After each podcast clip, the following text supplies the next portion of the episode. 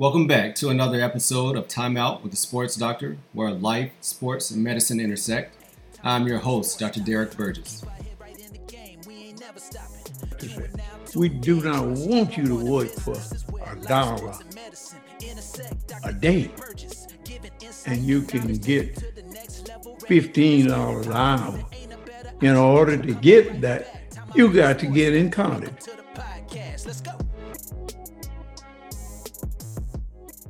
I have this is my first in-person interview, and I have a very special guest here with me today.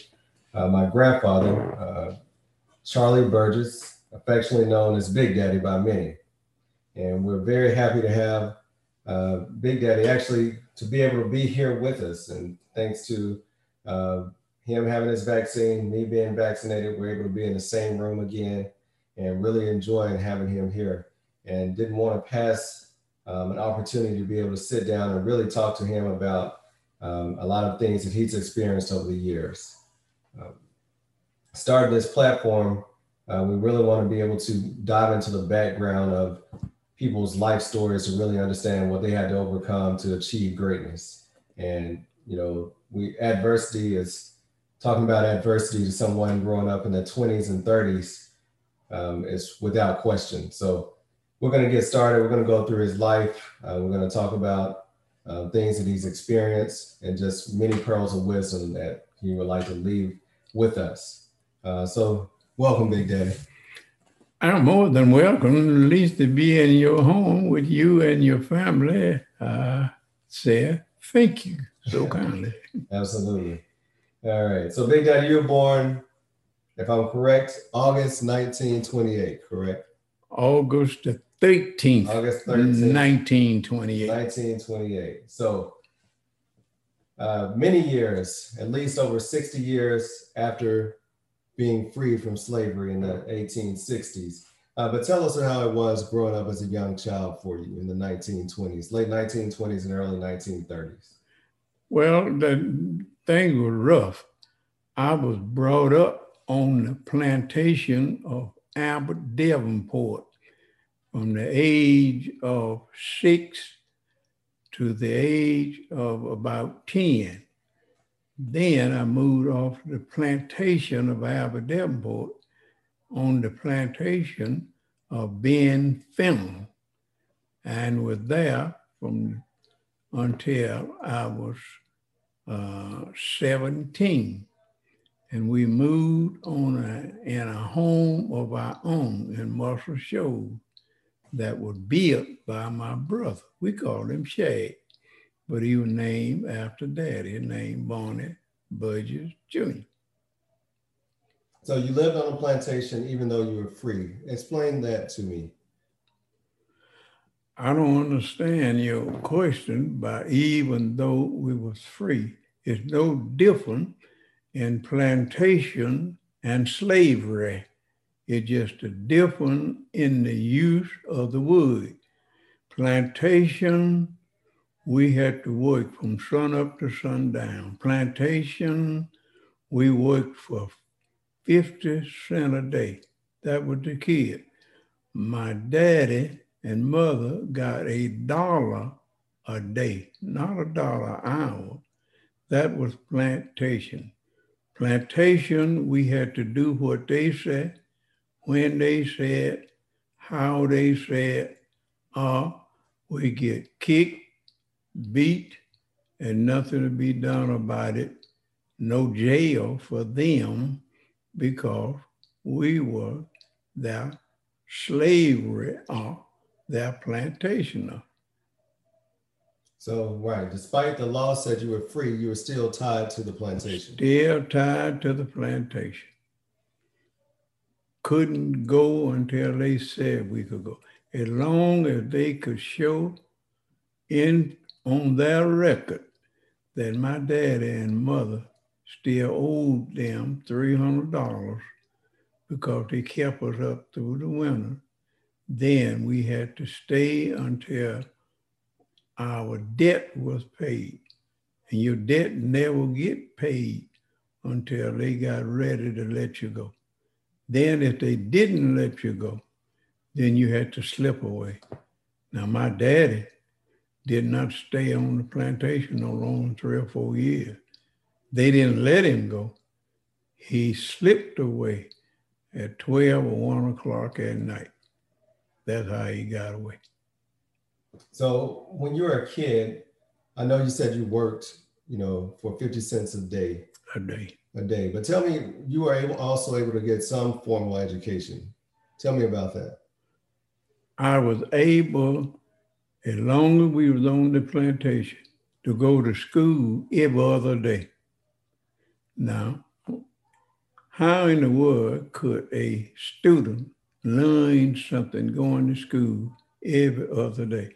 I'm talking about from the 3rd grade up to the 6th grade. I went to school every other day and had to chop cotton, corn, pick cotton or whatnot. Hey, by the way, speaking about picking cotton, would you believe at the age of 13 years old, I picked 350 pounds every day down through the cotton picking season. 350 pounds. Wow. And quit before sundown. That's amazing. That's amazing. And but you were still supposed to be going to school at the same time, getting your education. Still going to school every other day, getting my education. So tell me about, you went to school until you were how old?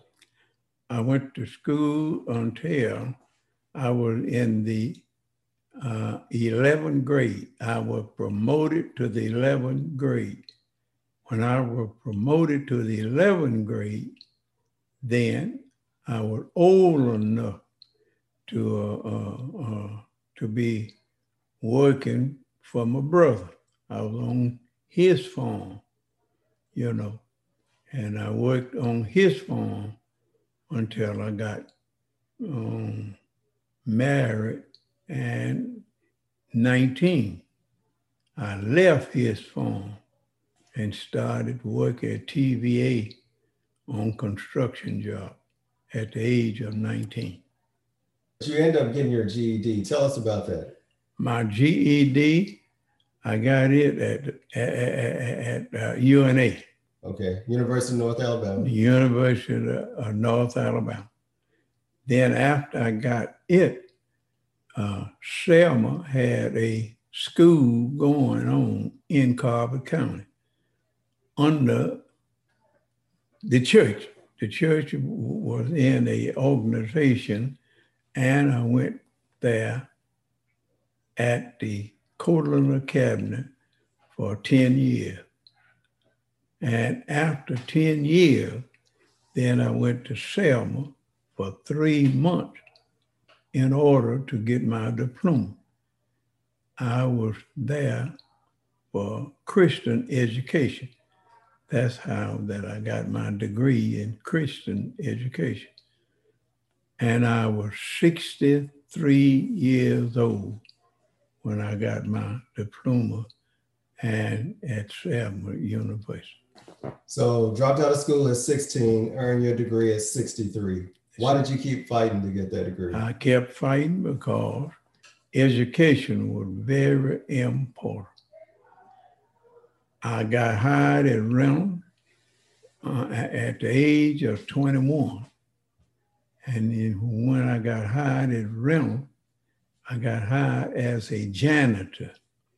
I worked as a janitor for 16 years after the marching with Dr. Martin Luther King, after the Civil Rights Bill was passed. Then the plant manager, they called me in his office after that we was free and said to me, I would like for you to be a foreman, and I would like for you to be over the janitors because, and over the truck driver because you have been working with them for 16 years. I said to him, I said, what are you trying to do, set me up to be fired? I said, being a foreman is a non-union job. Being a janitor, I am in the union. And the plant manager told me, he said, I promise you that you will not be fired if you accept this job. I said, well, what if you fire me? What can I do about it? I said, I am the president of the Martin Luther King Committee. I am the vice president of the NAACP. I am the president of the local Voters League, Carver County Voters League. And hear what he told me. He said that you can be the president of anything that you want to be in, and as long as you hit that gate and leave out of here, it ain't my business what you be. And I took it because I could keep my position and continue to do what I'm still doing now, and that is working for the community, trying to see to us being treated right, because we still got rules and regulations in Carver County or in the state of Alabama or in the United States where you cannot do what other folks do now. You just went over a lot, but I want to kind of unpack a little bit, because you said, so we're in the early to mid 1940s now. You're working at Reynolds, which is a metal producing plant. Right. So you're working at a plant. You mentioned Dr. Martin Luther King. Right. So we are prior to the civil rights movement really kicking off. Right. But what was going on then as far as meetings and different things preparing for the civil rights movement? They were, Dr. King was preparing for the civil rights movement. Now, in Selma, I marched with them in plenty of time, had 2,000 to 3,000 people in a march, marching from Selma to Montgomery, from Montgomery back to Selma. And when we would go marching in Birmingham, we would be marching from the sheriff's office to the 16th Street Baptist Church. We marched from there, marching in order to get free. But we did not get free until after the death of Martin Luther King. I marched with Martin Luther King here in Mississippi. I marched with him in Chicago once. I marched with him in several times, and I marched with him in several different states, including Chicago, Illinois, man. No, I marched that one. Dr. King marched all over the world because he was trying to get the United States to do away with what they did and go on, wanted to free us. I was just one of the 200 of the 300.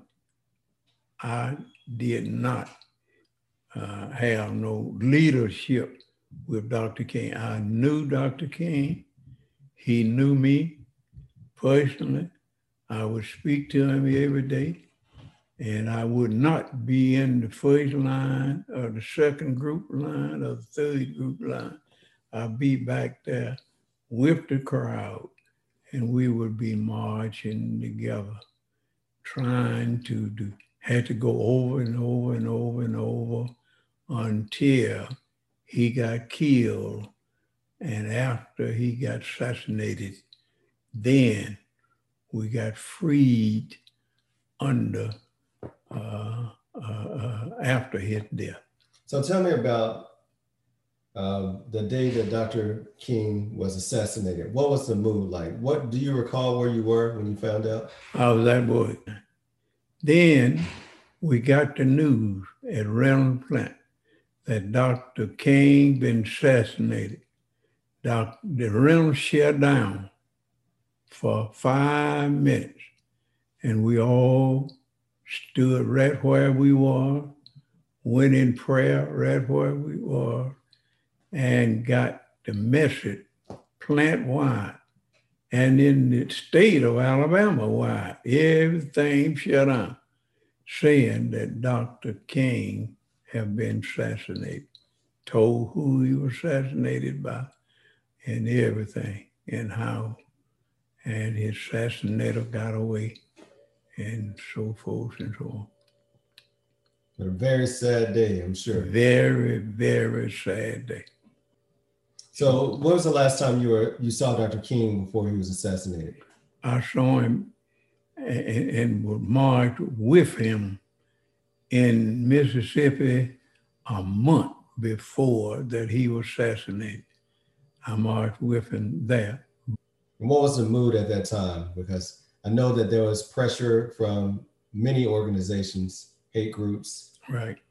And pretty much pending death. And it sounded like in his last years, in his last days, he knew that death was around every corner. He knew that the death was around every corner because he had the last speech that he made, that he told concerning that this was his last time. And he encouraged us to march on and don't stop. So Dr. King visited Laurel, Mississippi. It was March 19th, 1968 at St. Paul Methodist Church. Okay. That was on a rally for the Poor People's March that was about to happen in Washington, D.C. So that was literally only 2 weeks before his death. And that's when you were still in his presence. By the way, that march you're talking about, it wasn't quite a million people there. Guess who was in that march? Who was? Right. So history, right, we have history, and that's why this is so important, because Dr. King's not here, Medgar Evers, many of the leaders. Right. But you are still part of that core. Part of it. You know, like you said, you didn't have a leadership position. No. However, you were locally very involved as a pastor. Right. As a leader in the NAACP. That's correct. Which was the church and NAACP and the movement were all one at that point. All one, you're right. All right. So, you know, when I was a kid, I always remember getting report cards and always showing you my report card. And, you know, you always give us money to encourage us. Why did you keep pushing us to get our education? I kept pushing you because I had already asked God to bless you and your family. I had asked him to bless you and your family, what I call your family, I'm talking about. It wasn't but two of you, you and your brother.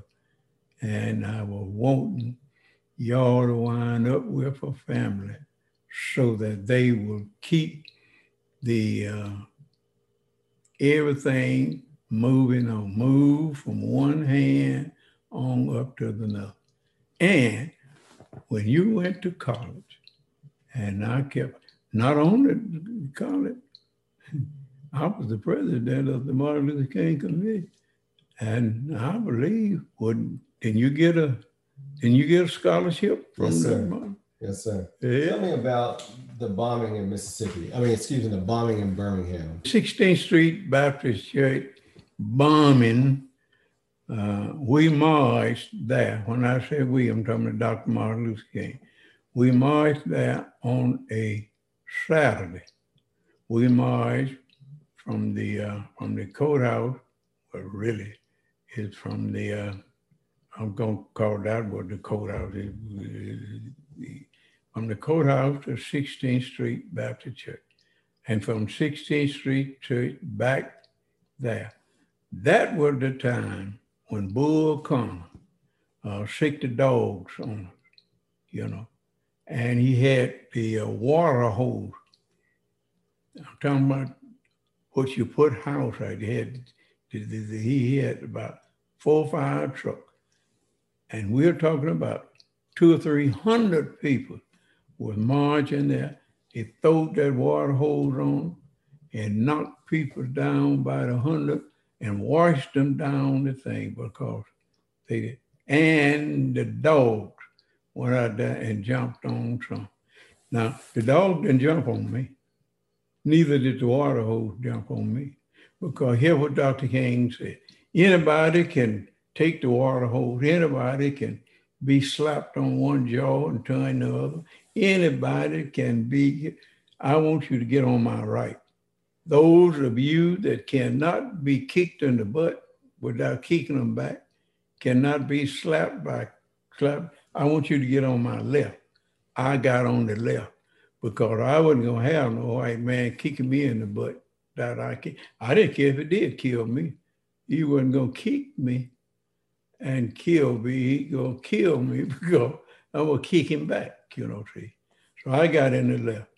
I never was beaten by them when I was in Selma. I never was whipped because they was on the horses whipping them that was on the right. Didn't bother us on the left. And I did not get a whipping because I couldn't stand it. So what were the moments like leading up to a march?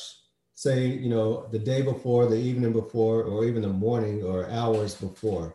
What would you do before the march started? Before the march started, we would be sometime at least 2 hours in the church being instructed on what to do, on how to do it, be instructed to follow the rules, the regulation. Our instruction came before the march. Right, so that, it took a lot of discipline. It wasn't just everybody show up and we're gonna start here and we're gonna walk to the courthouse. That's correct. Because you had to do it the way that Dr. Martin Luther King wanted. Do it the way that he wanted to. So what do you feel was so powerful about nonviolence? It was so powerful because we were wanting to be free, you know. And we had that song, free at last, thank God Almighty, I'm free at last. That was the type of song that we would be marching and singing that we were free at, we wasn't free, but we were singing, free at last, thank God Almighty that we are free at last. We did that until we were free, you know, according to the rules and the regulation that we got now, you know. We still not free. You're not free, you know. Yeah, you can go to school with white, black, you can do anything you want to do, but you're still not free, you know. We came a long way, you know. Got to come a long way. Your big daddy, 92 years old. I do not catch the devil that I caught when I was 6 and 7, 8 and 10 and 15 and 13 years old, you know, see. But I'm not free, but I'm still more freer now than would. I hear a lot of people say, oh, I like to go back to the old time. Well, if you had asked me, would I like to go back to that whole time? I tell you, the devil, no. No, but I want to go back chopping cotton for 50 cents a day. You know, when I worked for Reynolds, when I retired working for Reynolds, I get about $15 an hour and said, I want to go back to the old time away. So you served how many years in NAACP? I served 32 years as president of the, as the vice president of the NAACP. So 2018, your final year, I got to speak as the keynote speaker at the scholarship banquet. What did that mean to you? That means that's a blessing to me.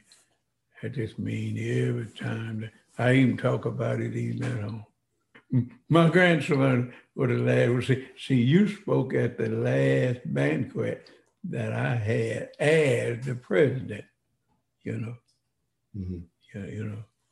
So what do you feel is so important about as we as, you know, African Americans achieve more success, right? So we're still being the first, you know, in many different things. We have our first Black, first female vice president now, but it's many different things. We have the first that are serving in many different positions. Why do you feel it's still important for us to be able to have leadership positions even in 2021?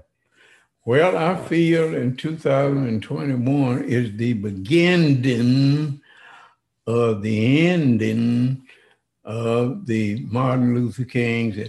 I said it that way to say it this way. You're talking about nationwide. You ain't going to find too many more people. Let me go to Carver, Lauderdale, and Franklin County. I only know two more people other than myself that married with Martin Luther King. Now, they're all dead and gone. A whole lot of people there asked me, why you give the Republican Party such a hard time? The Republican Party, the Ku Klux Klan, the White Citizens Council, and the hate group were the one that called me at 3 o'clock in the morning and said, you do you, if you ever go to Selma marching with Martin Luther King, we gonna bomb the house and kill everybody in there. What was your response? My response was, listen, let me tell you one thing. Don't you call my house 2 o'clock in the morning no more. If you want to bomb my house, you do it and stop calling it, and slam the phone down every time they would call. And about a month later, they called me and told me, I ain't calling you no more. You the biggest fool I ever talked. Want me to know what you gonna do? I'm in the hands of the Lord. It was God that kept them from bombing me and my family, you know. Because you put yourself out there. I put my trust in God. Right. Yeah. You know? Even when I went down there marching, I went down there with my trust in God. And God did. Even when the highway patrol stopped me, my whole family went back. My kids were back there asleep. Your daddy was in the boat. He was the baby. And the highway patrol, they was intent to kill us all. But when they saw all those kids back there asleep, highway patrolman told me, he said, I'll tell you what, I'm gonna lead you out of Selma. I want you to follow me. And when you get out of Selma, I'm gonna point my finger and you keep on, and I'm gonna watch you to make sure don't nobody follow you. And he said, you keep on, and you get on out of here. And he even said to me, and don't come back no more. But I didn't come back no more until they started marching. And then I was back again, because God had us. And I thank him for it. Right.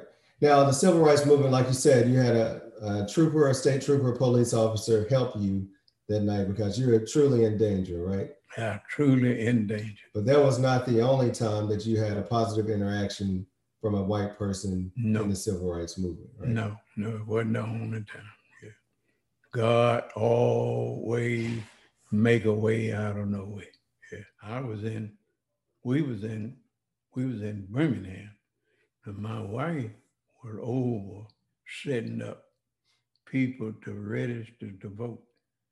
And we had a portion of Birmingham, Tuscaloosa, and night quarters in Birmingham. And the policeman said to her, said, night done caught you here. You ain't gonna get out of here alive. Said, I'm going to ask you to follow me, and I'm going to get you out of here. And they followed up from on to Tuscaloosa until we got into Lawrence County.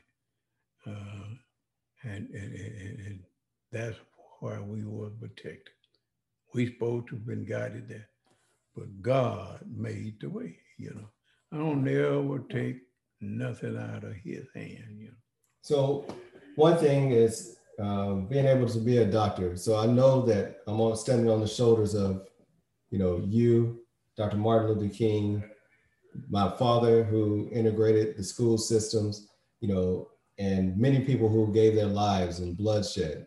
So to see me be able to achieve the fact of being able to graduate from medical school, you know, I know that every time you get to say, Dr. Derrick, you feel a lot of pride. Tell me about that. I feel a lot of pride, and I really mean it to my heart that Dr. Derrick that I said to you on a day-to-day basis, even now when I call you, let me speak to Dr. Derrick in a minute. Even it's Dr. Derrick, Dr. Derrick. It's Dr. Derrick because I feel so proud of you, doctor, that you are Dr. Derrick, that you are working at this hospital, that you are getting the benefit of keeping the dream alive of Dr. Martin Luther King and the march alive of your granddaddy who marched with Dr. Martin Luther King, that could see his grandson being working and holding this position, but not to stop right there. You know, I would like to see you, Dr. Derrick, to carry the light on forward. Now, we're going to call this the light, you know. See, we're going to call this the light. Now, at the age of 92, somewhere down the line, Big Daddy got to get out of here. Right. I know that I'm going. I ain't ready to go right now. I ain't going to stop. But when Big Daddy leave out of here, hold your right hand up for it. Big Daddy wants this divide to be passed from my hand because I'm going home to live with the Lord. It's going to be in your hand. It'll be left up to you to tell your children and your children's children that I got the tosser in my hand, and I'm going to encourage you to move on and keep the dream alive of my granddaddy and the Martin Luther King. There's the hope. So you're talking about passing the torch, symbolically passing the torch. Yes, you pass. Right. I don't want you to wait until I'm gone, because I've already asked the Lord to let me live 107 years. Don't be surprised now. Hey, if I lived 107 years, I asked him, and he have blessed me to be 92. And really, if you want to know the truth about it, I feel just as well now as I did 20 years ago. So tell me what you did 2 days ago, all day. What did you spend your day doing? You and your wife had a pitiful garden down there. Thought that you go get some tomato. Thought that you go get some cucumber. You weren't going to even get your seed.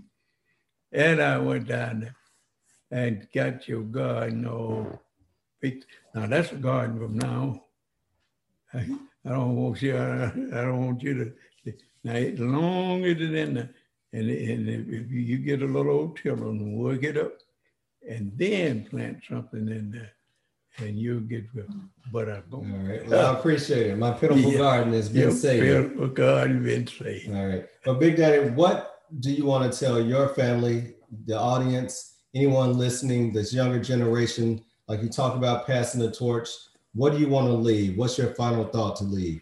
My final thought is being left with our young children.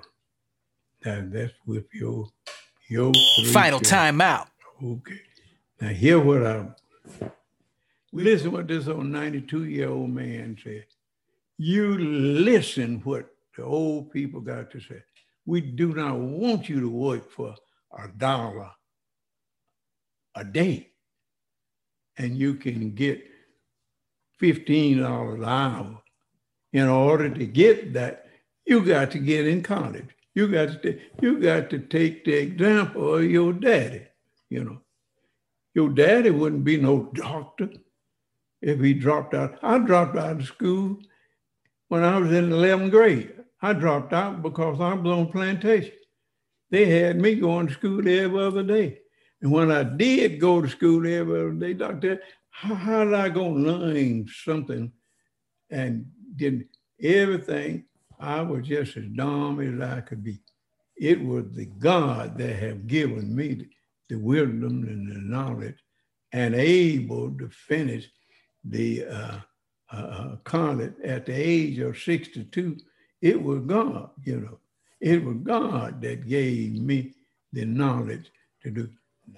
God will give you what you want and what you ask for, and if you make it up in your mind, that's what I want. And if you do that, you'll keep it. You're going to keep it.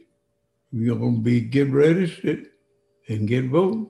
You will not keep it. You don't have in mind of what you want to be and what you want to set to, because that torch had to be passed on from me to my grandson, and from him to you, and from you to someone else. Thank you.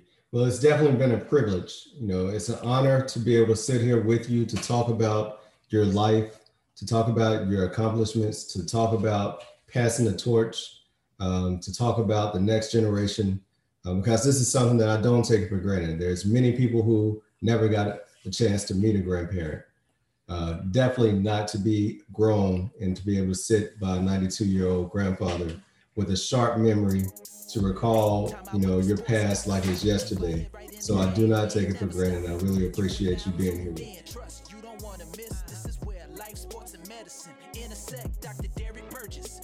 Insight and knowledge take you to the next level. Ready? Then let's get it poppin'. There ain't a better option. Got you coming right back. Time out with the sports doctor. Welcome to the podcast. Let's go.